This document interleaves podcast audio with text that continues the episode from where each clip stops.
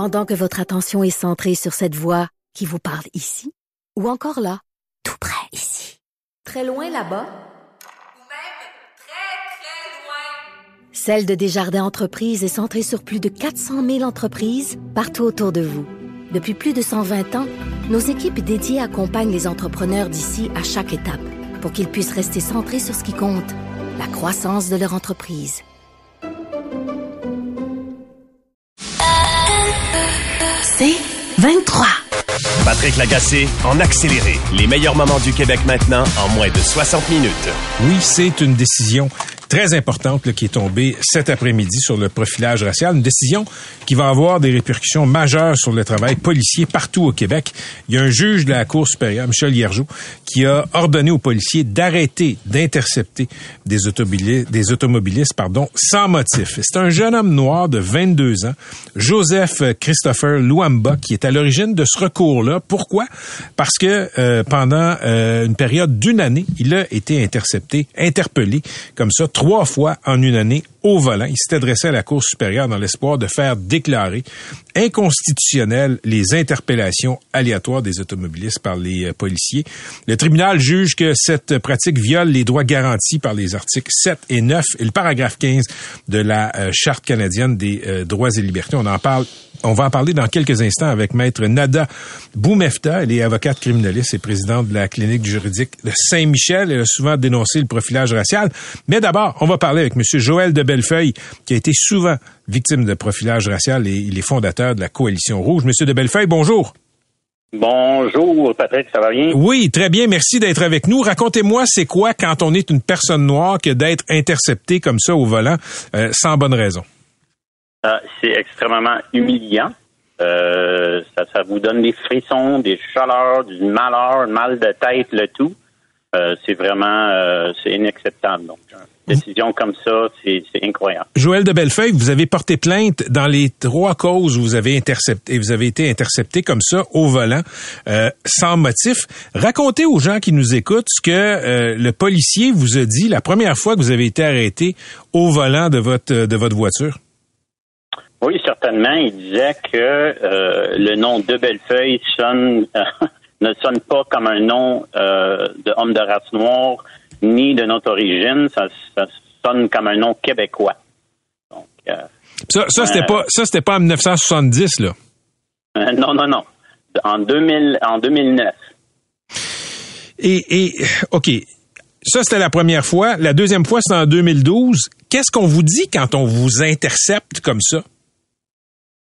Non, mais pas grand-chose. C'est juste plus ou moins de donner vos papiers, puis le tout. J'essaie de demander pourquoi ils m'arrêtent tout le temps. Puis non, on fait des vérifications aléatoires, puis au hasard. Puis donne-moi vos documents.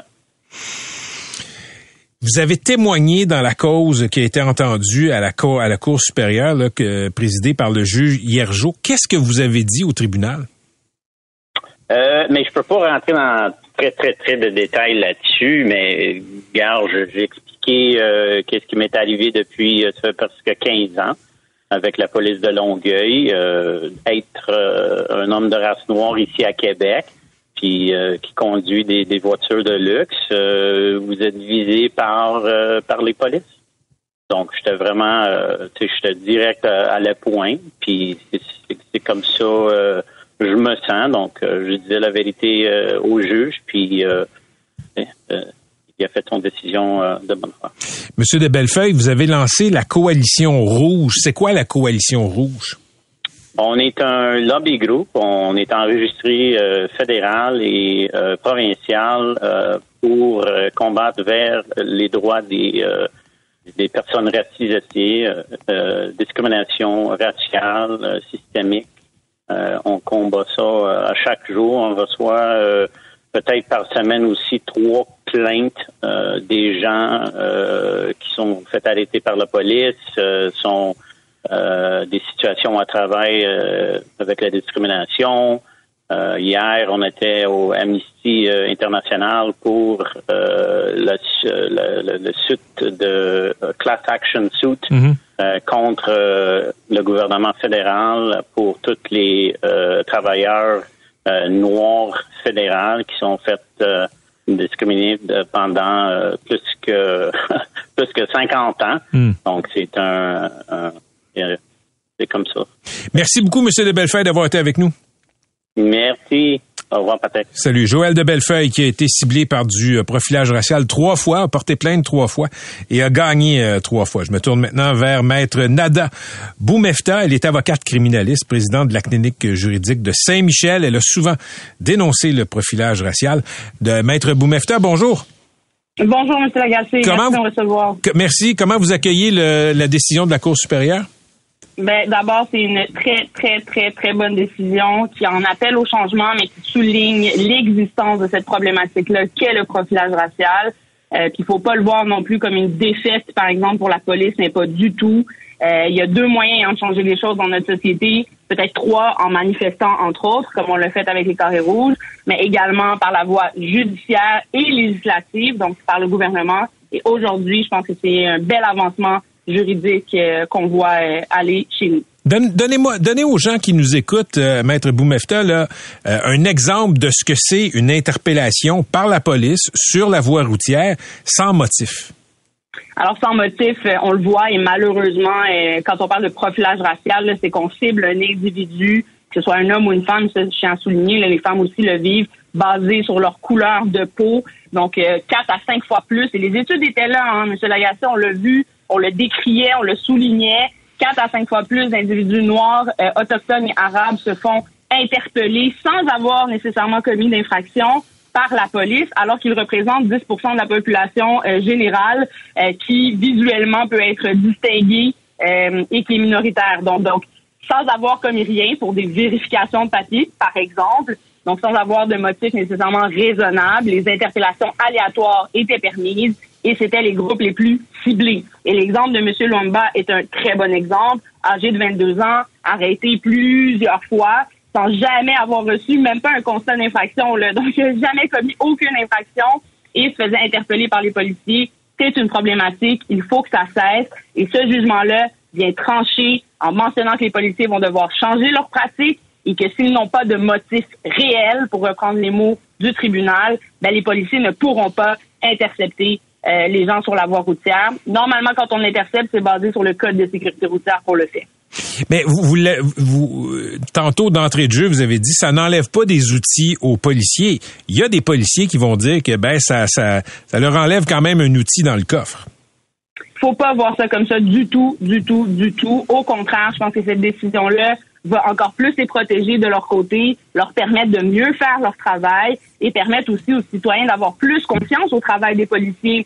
Donc, quand ils vont être interceptés, en sachant que ce sera que pour des motifs réels, ben ils vont avoir un peu plus confiance finalement au système de justice que de penser « Ah, ben là, encore une fois, j'ai été arrêté parce que je suis noir ou arabe ou autochtone. » Du côté des policiers, l'interpellation aléatoire, on tentait de la justifier en mentionnant que si quelqu'un avait commis un crime, ben tu sais, faut le suivre. Mais ça rentre dans le cadre de d'autres motifs d'interpellation. Exemple, si la personne est un suspect d'un crime qui vient d'être commis. On l'a vu là avec l'histoire du policier qui s'est fait agresser par derrière. Et même ça a amené à une erreur judiciaire grave qui a fait en sorte que l'individu a été détenu pendant 7 jours sans raison. Donc, il y a des limites à tout ça, puis je pense pas que ça freine les policiers. Mais dans ce cas-là, je souligne quand même, Maître Boumefta, l'enquête du juge Dion a montré que c'était pas du profilage racial. Dans ce cas-là, c'est ce qu'on a conclu, effectivement, que c'était pas basé là-dessus, que le ticket là, qui avait été donné était contemporain, etc. Mais ce que je veux souligner, c'est que cette interpellation-là qui est aléatoire, selon les faits, ben, tu sais, faut faire attention à ça. Là. C'est pas ce pouvoir-là qui change le pouvoir d'enquête des policiers puis qui va les empêcher, à mon avis, de bien faire leur travail. Au contraire, c'est ce qu'on veut qu'ils fassent et on ne peut qu'encourager ça. Merci d'avoir été avec nous. Merci, à la prochaine. À la prochaine. Maître Nada Boumefta, elle est avocate criminaliste et aussi présidente de la clinique juridique de Saint-Michel. Elle a souvent dénoncé le profilage racial.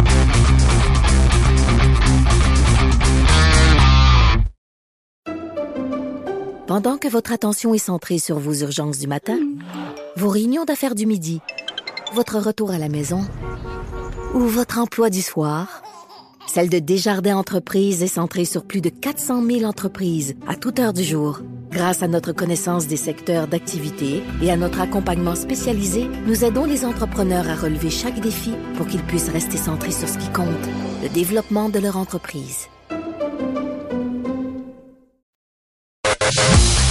Patrick Lagacé en accéléré. Rodolphe Fosny qu'on accueille en studio. Salut Rodolphe. Bonjour. Donc, tu es allé à ce souper annuel de la Tribune de la presse. Les journalistes qui couvrent les activités parlementaires à Ottawa font un souper annuel. Oui. Je ne savais pas jet set. Écoute, comme tu sais, je suis un mauvais conservateur. Je vais à Davos et je vais aussi manger avec les journalistes à Ottawa. Moi, j'ai vu des photos. Tout le monde était très chic, hein? Tout le monde était très chic, sauf Thomas Moker. Il portait un jean et il n'y avait pas aussi une veste correcte. Donc, Monsieur Moker, la prochaine fois, c'est tuxedo ou au moins costume noir. Les jeans, c'est non. Ah, la gauche caviar, hein? Ah, c'est ça. C'est pas parce que vous avez pris votre retraite de la politique que vous devez pas respecter le code. Non, mais toi, qu'est-ce que tu portais? Ben, moi, je portais un smoking avec un nœud papillon. Et d'ailleurs, j'étais à la table avec Yves-François Blanchet. Oh. J'ai beaucoup de mes anciens collègues qui me regardaient bizarre et se demandaient si je passais au blanc. Mais un méchant séparatiste, oui, un méchant séparatiste, mais c'est qu'ils essaient d'équilibrer les tables entre les différents courants politiques. J'étais même, et Catherine Beauchamp serait contente parce que c'était vraiment un grand gala, j'étais à la table à côté de Justin Trudeau.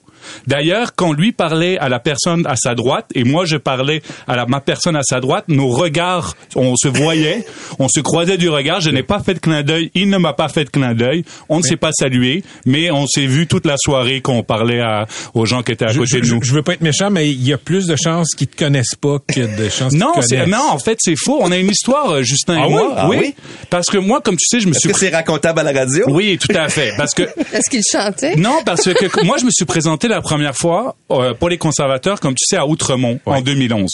Et en fait, c'était parce que je voulais me présenter contre Thomas Mulcair, parce que je voulais débattre contre Thomas Mulcair. Je voulais voir si j'avais ça dans l'estomac de pouvoir aller contre M. Mulcair. Et M. Trudeau, Justin à l'époque, m'a dit « Pourquoi tu te présentes contre Mulcair?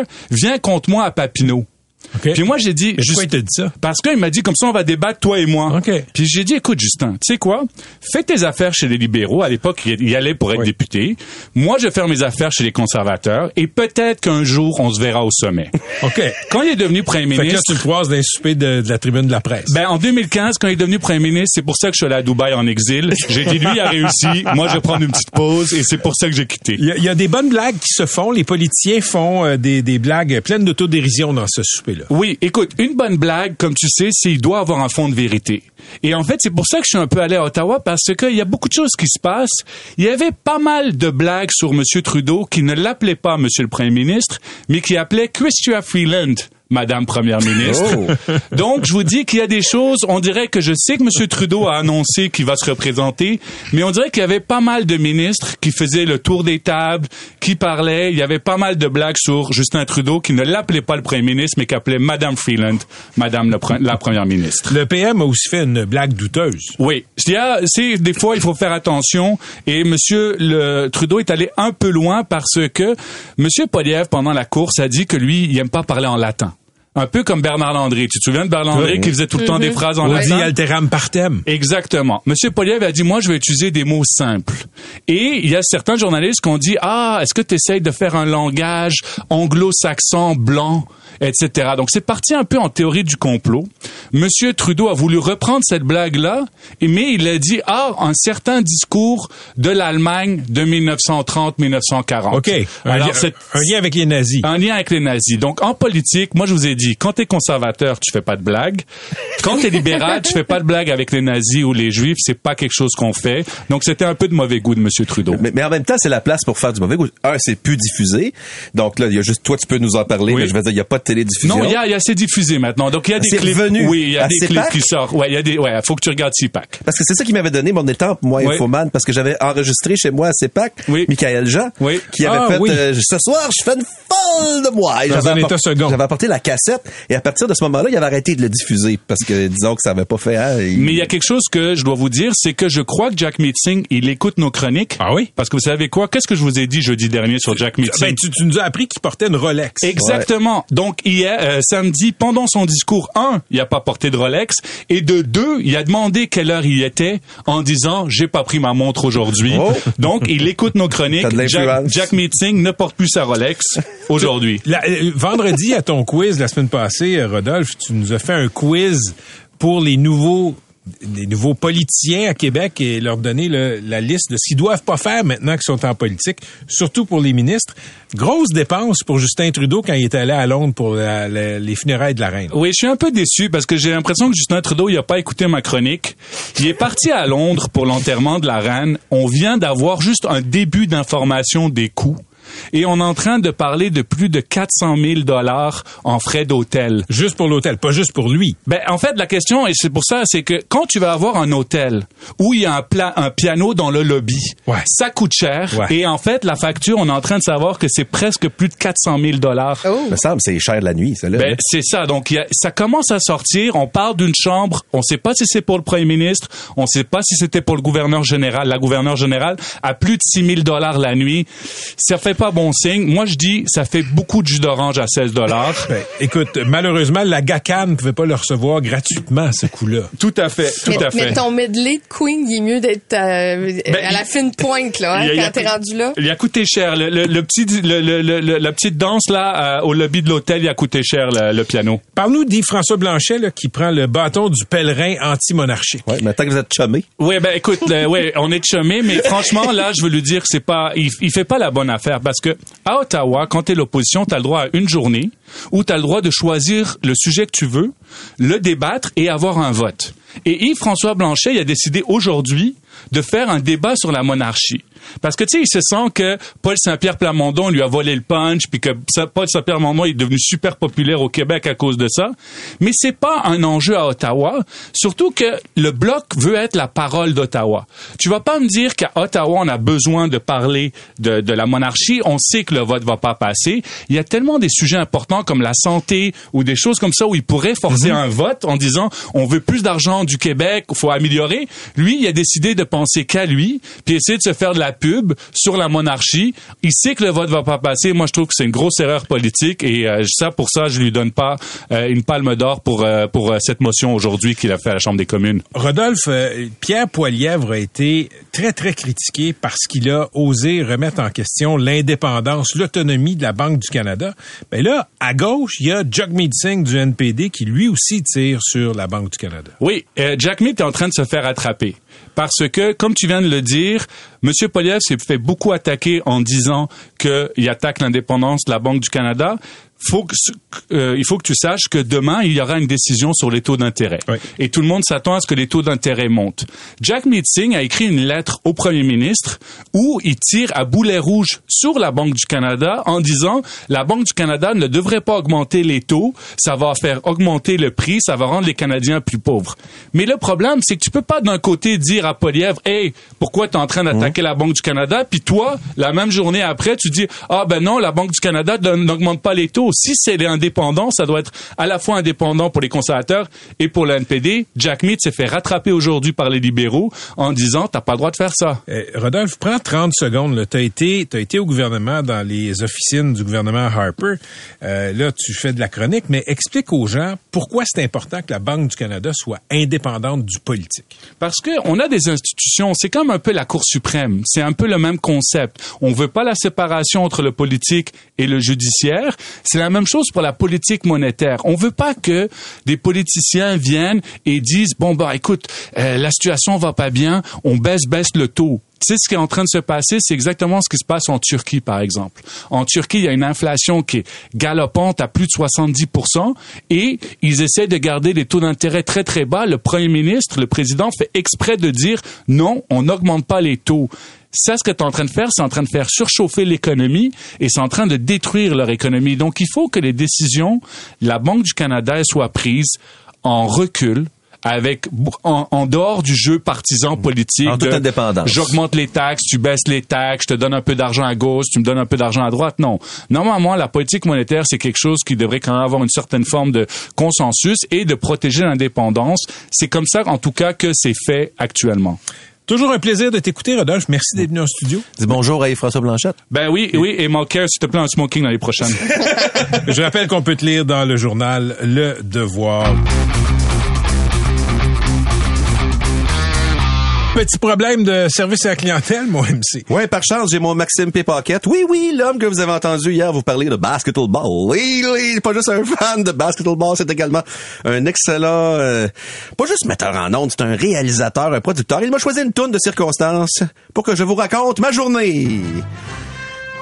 J'achète une laveuse! Je la plug, je plug toutes les maudits cassés. Oui, oui, l'eau chaude, l'eau frette. La petite est à-dessus, sac, maudite merde, ça marche pas. Pas grave! Je la plug, je paye dessus. Parce qu'à cette heure, une laveuse, puis comme c'était, Patrick, tu dans mon temps, crée. Non! Ça, tu fais play dessus. Play! C'est rien. Oui. Play! Tu fais pip-poup! Elle chante comme la un lecteur là. CD. Là, elle te charge la laveuse. Pip-poup-poup! Elle te parle, tu comprends pas. Et tout allume, tout est beau. Elle ne démarre jamais. Pas de trouble, pas de trouble. Pas fâché, pas de trouble, ils l'ont livré. Appelle sur Rona. C'est juste que ton linge sent un peu. C'est ça. Je l'ai acheté sur Rona. Salutations aux gens de Rona. Et en passant, je vous raconte ça. Pourquoi? Parce que je sais que vous allez le vivre vous autres aussi. Fait que la prochaine fois, là, apprenez de mon expérience. Appelle chez Rona. Tu sais quoi que t'as acheté? Je vais taire le nom de la machine là, pour protéger la compagnie. J'ai acheté une Appelle Parfait. Va sur le site de Mais Rona n'a pas voulu... Non. Non. Appelle Parfait. Là, je m'en vais dans la section Contact. Un trouve là. C'est toujours un titi en bas à droite. Trouve ça. Veux parler à quelqu'un. Ils veulent pas te parler. Pèse sur contact. Quelle page allume? 404, pas de page. Commence bien ma journée, ça. Il est 9h à matin. Pas grave. Recule. C'est écrit chat avec quelqu'un. Good. Pèse sur chat. Là, c'est écrit en anglais. Ça dit, il y a à peu près une attente de 20 minutes. Pas de trouble. Laissez mon téléphone ouvert. Même monnaie. Ching, ching, ching, ching. Fini par parler à quelqu'un. Fait que là, je dis, do you have some services in French? Je suis sur un chat, là, sur Internet. Non. Le numéro de la laveuse, quelle laveuse c'est, comment ça marche, ça. De fil en aiguille, elle dit, vous êtes où, vous? Montréal, Québec, Canada. Ah! Malheureusement, la compagnie, son site Canada. Ben, c'est super, je suis vraiment content. Donc, allez sur le mais.ca. Parfait. Raccroche. Retourne sur Internet. Retourne dans réparation. Contact. Faites chat. Attente 6 minutes. Réécrit la même affaire. Avez-vous un service en français? Attends. 6 minutes. Vous pouvez pas rien écrire. 6 minutes. Attends 6 minutes. Quelqu'un qui écrit en anglais. Avez-vous un service en français? Oui, je vous transfère. Transfert sur le chat. Ah, pas avant 36 minutes avant de parler à quelqu'un parce que je veux parler à quelqu'un en français. Super. Continue à taper ça. La personne m'écrit. Hey, tout ça, nous, malheureusement, il y a beaucoup de demandes après les 36 minutes. Donc, on vous conseille plus d'y aller par SMS. Textez-nous donc à 98342. Parfait. Décroche mon chat. Je suis rendu vers 10h à matin. Va sur SMS. Écris la personne. Réponse in English. Can I have some services in French, please? No. Good, I'm gonna practice my English de carte de merde. Votre attente, 36 minutes. J'attends. On me demande mon adresse, ma date, le magasin, le numéro de série de la machine, une copie de ma facture. Là, je dis, malheureusement, vous ne pouvez pas l'envoyer sur ce SMS-là parce qu'il est barré, la photo. On vous donne un autre numéro. On va vous appeler. Parfait. On reçoit un autre SMS du 613 dans l'Ontario. Je pense que c'est Saratoga, une patente à gosse. Commence, me redemande les mêmes informations, les mêmes choses. Les numéros de série, les cossins. À un moment, plus de nouvelles. C'est long tout ça, parce qu'entre chaque texto que t'écris, parce que ça va aller plus vite que parler à quelqu'un au téléphone. Tu peux pas parler à personne au téléphone, il n'y a pas de numéro de téléphone. Hey, juste te dire que t'es rendu loin dans le générique d'Indiana Jones. Ça pourrait arriver qu'il... On va être rendu à Indiana Jones 3. Là, il vient de découvrir le Grand Arche. Là. Là, tout le monde est en train de fondre en deux. Là. Ça fait que là, t'attends à peu près 5-10 minutes entre chaque réponse. Et là, à un moment donné, j'écris « Vous avez été déconnecté parce que vous n'avez pas répondu dans les 7 minutes. » Réécrit, recommence à zéro. Puis ça, il est rendu vers 11h, 11h30. Moi, il faut que je m'en vienne ici 11h pour midi. C'est pas grave, regardez mon téléphone dans mes poches, ça va marcher. Donc, pour envoyer la dite photo, on va vous envoyer un texto. Fait qu'il m'envoie un texto avec un autre numéro. Envoie les photos, envoie tout ça. Le numéro de série correspond pas à aucune de mes affaires. Comment je pourrais faire? je vais retourner sur le site. Fait que je retourne sur le site, je me reconnecte. Là, je reparle encore à quelqu'un en chatting. Mais là, on s'est aperçu que sur votre machine, avec le numéro que vous l'avez acheté, il y a déjà un dossier d'ouvert que vous avez ouvert par texto. Donc, vous pouvez pas faire de lien avec le maudit chat à Chinois. Je suis comme perdu, là. Ben, j'ai mal à la tête pour toi. Bon, où je suis rendu? Là, je suis rendu qu'à ce moment, j'ai comme 25 000 textos. Et là, mon dernier, c'est « Dear customer, this chat is moved to awaiting status since... » Parce que vous n'avez pas répondu dans les 7 minutes, on va le dire en français. Donc, il va falloir que vous recommenciez. « It will be assigned back to me. » Et lorsque quelqu'un sera disponible, il vous répondra. Fait que là, il est quoi? Là? Il est rendu 17h45. Je réponds, il me répond plus. Ça se pourrait que je lave jamais avec cette laveuse-là, moi, mais... Pouvez-vous m'expliquer dans quel monde, à cette heure, on vit? Ils nous disent que c'est 30 jours puis qu'ils vont nous le reporter. J'ai le goût, là, de louer un camion, de sacrer la laveuse dedans, de le sacrer au bout de mes bras au Rona, d'envoyer promener tout le monde puis d'en acheter un autre. Mais comment vous faites, vous, à la maison? Parce que moi, j'ai juste des vieilles affaires d'habitude. Tu sais, j'avais des vieilles laveuses, là, tu sais, comme dans le temps, on m'avait dit de jamais acheter ça. Ça, là, c'était indestructible. Je t'avais fait venir un gars, c'est juste la petite pine sur le dessus. La petite pine, ça marche plus, c'est 12 piastres, là. Puis il dit juste, tu vas pouvoir ouvrir le capot. Puis, si t'as pas d'enfant, ben il tombera pas dans la veste, donc il n'y a pas de danger. Moi, le cave, je m'en vais acheter une frontale, tout pip pip, qui chante à la fin quand elle a fini, là, puis quand elle chante une chanson. Ils peuvent aller sur Internet. Tantôt, dans le chat, le gars, il m'a dit, avez-vous la connaissance Internet pour votre laveuse? Une connaissance Internet pour ma laveuse? Oui.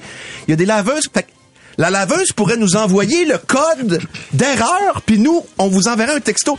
Mais quand... Écoute, je vais te donner un truc, OK? Patrick, aide-moi! Je vais me sacrer en bas du parc ma laveuse. Il y a une dizaine d'années, j'ai eu un problème. Oui, là, c'est Benny Hill. Ouais. On est plus dans Benny Hill qu'Indiana Jones. Ça fait deux. Oui, on a passé par Superman aussi, je pense, un peu, oui. Mais, écoute, il y a plusieurs années, j'achète laveuse sécheuse, puis à tout bout de champ, des fois, elle arrête de fonctionner. Je pèse sur le piton, puis ça marche pas. Faut que tu vides le filtre. Non, c'était pas le filtre. Et là, je fais venir, tu sais, il est encore sous garantie. Je fais venir un réparateur qui m'explique, il dit, écoute, là, c'est toutes des patentes électroniques maintenant, parce que moi aussi, je suis assez vieux pour avoir vécu l'époque où tu pesais sur un piton puis ça marchait. Là, il dit, il y a des composantes électroniques, donc va dans ton... en mauvais québécois, là, là où il y a les breakers. Ah, là, dit, c'est ça, oui. Ferme les fusibles, puis on repart là. Ça va réinitialiser la machine. Et ça marche. C'est un peu comme un ordi. Fait, essaye donc ça, juste pour le fun. Je te l'ai dit tantôt, as-tu checké tes breakers? Parce que je vous ai sauté le bouc durant 1h30. La personne, elle m'a dit, on va y aller point par point. Le premier point, c'est, y a-tu de l'électricité chez vous? Le deuxième point, c'est... Ils t'ont demandé ça? Oui. L'as-tu branché? Non, je suis épais, oui. Là. Mais tu sais, il y a des maudites limites. As-tu essayé de faire on? Et là, je sais que vous haïssez ça quand je crie, mais je suis plus capable! Et... Envoyez-moi occupation double, ça me dérange pas si je mange pas durant 4 jours. Sinon, dernier recours, 2 bons coups. C'est la machine. Fatigué. Je vous reviens demain si j'ai une laveuse. Bonne chance, MC.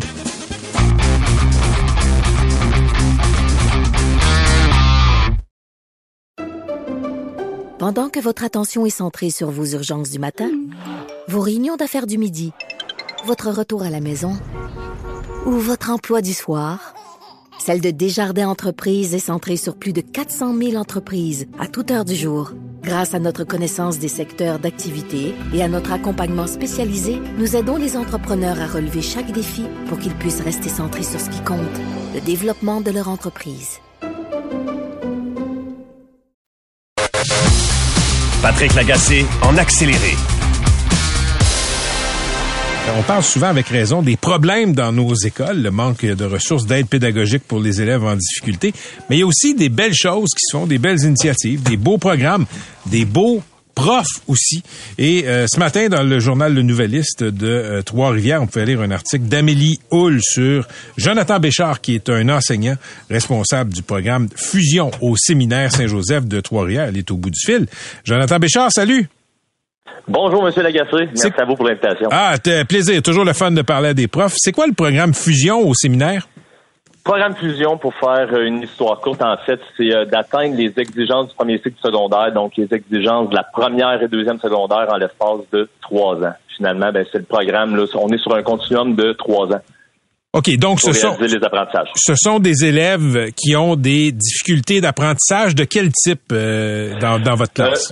Je vous dirais, de manière plus homogène, je vous dirais, c'est souvent des troubles spécifiques en lecture et en écriture. Donc, on parle de dyslexie, dysorthographie. Évidemment, j'accueille aussi des élèves aux prises avec des d'autres diagnostics, là, comme des troubles du spectre de l'autisme, des élèves, évidemment, avec le fameux acronyme qu'on entend de plus en plus parler, le fameux TDA.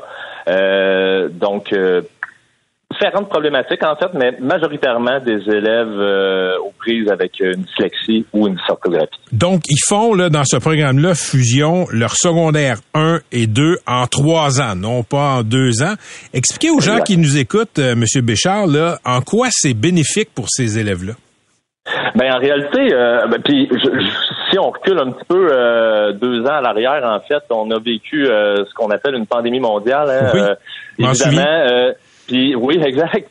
On s'entend, les élèves performants, on se dit souvent, le collègue, à la blague, il n'y aurait même pas besoin d'enseignants pour réussir. Par contre, un élève en difficulté, bien évidemment, ce que ça fait, c'est que le retard s'est accumulé. Et donc, évidemment, les élèves arrivent au secondaire, je pense, de plus en plus hypothéqués et de plus en plus avec certaines difficultés d'apprentissage. Donc, évidemment, le fait de faire le programme à un rythme d'apprentissage davantage axé sur le respect, justement, du rythme d'apprentissage de chacun, ben, je pense que c'est bénéfique pour l'élève, effectivement. Dans le papier d'Amélie Houle, dans le Nouvelliste, Jonathan Béchard, vous dites que vous ne voyez plus les diagnostics de vos élèves, dyslexie, dysorthographie, troubles du spectre de l'autisme. Il me semble que c'est un peu de la pensée magique parce qu'ils sont là justement parce qu'ils ont des enjeux particuliers, non? Je comprends très bien. Évidemment, c'est effectivement la citation que j'ai dit. Je vais nuancer quand même sur le fait que, évidemment, sur le plan légal, en tant qu'enseignant en adaptation scolaire, je me dois de connaître le diagnostic de mes élèves. Par contre, la nuance, c'est que c'est pas écrit dans leur front qu'on est atteint d'une dyslexie ou d'une dysorthographie. C'est pas écrit non plus dans notre front qu'on a un trouble du spectre de l'autisme. Donc, moi, je cherche à connaître des individus, à accompagner des individus à atteindre le maximum de leur potentiel. Et donc, de miser sur leur force et non sur le fameux diagnostic. Donc, tu sais, un diagnostic, c'est pas un individu, puis un individu, ce n'est pas un diagnostic non plus. Le papier est intéressant parce que on parle de votre approche, mais on parle aussi d'enseignement adapté et vous insistez beaucoup sur le fait que les élèves, ils aiment ça aller en classe. Puis je vous le dis, là, c'est pas toujours le cas des élèves qui ont des diagnostics. Totalement d'accord avec vous, M. Lagacé. Puis, pour répondre à cette question-là, en fait, c'est très, très simple. L'école québécoise a 3 missions. Oui, on a la mission d'instruire, mais on a la mission aussi de socialiser et de qualifier ces élèves-là. Et, de socialiser, c'est savoir-vivre ensemble. Puis de qualifier, on fait appel au savoir-vivre, au savoir-être. Mais ça fait référence aussi au sentiment de bien-être.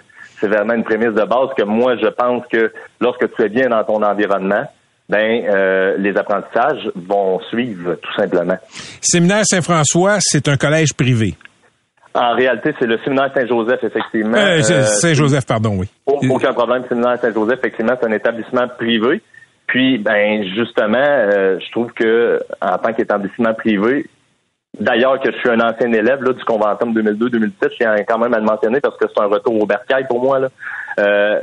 C'est un établissement qui fait preuve beaucoup d'ouverture et d'inclusion, justement, d'accueillir ce type de clientèle avec un programme, justement, aussi ouvert d'esprit, finalement. Il me semble qu'on n'associe pas spontanément collège privé avec des classes d'adaptation pour les jeunes qui ont des difficultés d'apprentissage. Vous avez bel et bien raison. Je vous cacherai pas que dans un milieu privé, les services complémentaires ne sont pas les mêmes que dans le milieu public. Ça, c'est pas une cachette, c'est pas un secret de polichinelle non plus qu'on se le dise. Effectivement, je pense que le collège privé est souvent associé à l'élite. Je pense que le Séminaire Saint-Joseph, c'est très, très bien adapté justement à ce nouveau cette nouvelle société, en fait, justement, qu'il y a des élèves de tout type, de toutes sortes d'intelligences aussi. Hein, on s'entend, l'intelligence, il y en a plusieurs.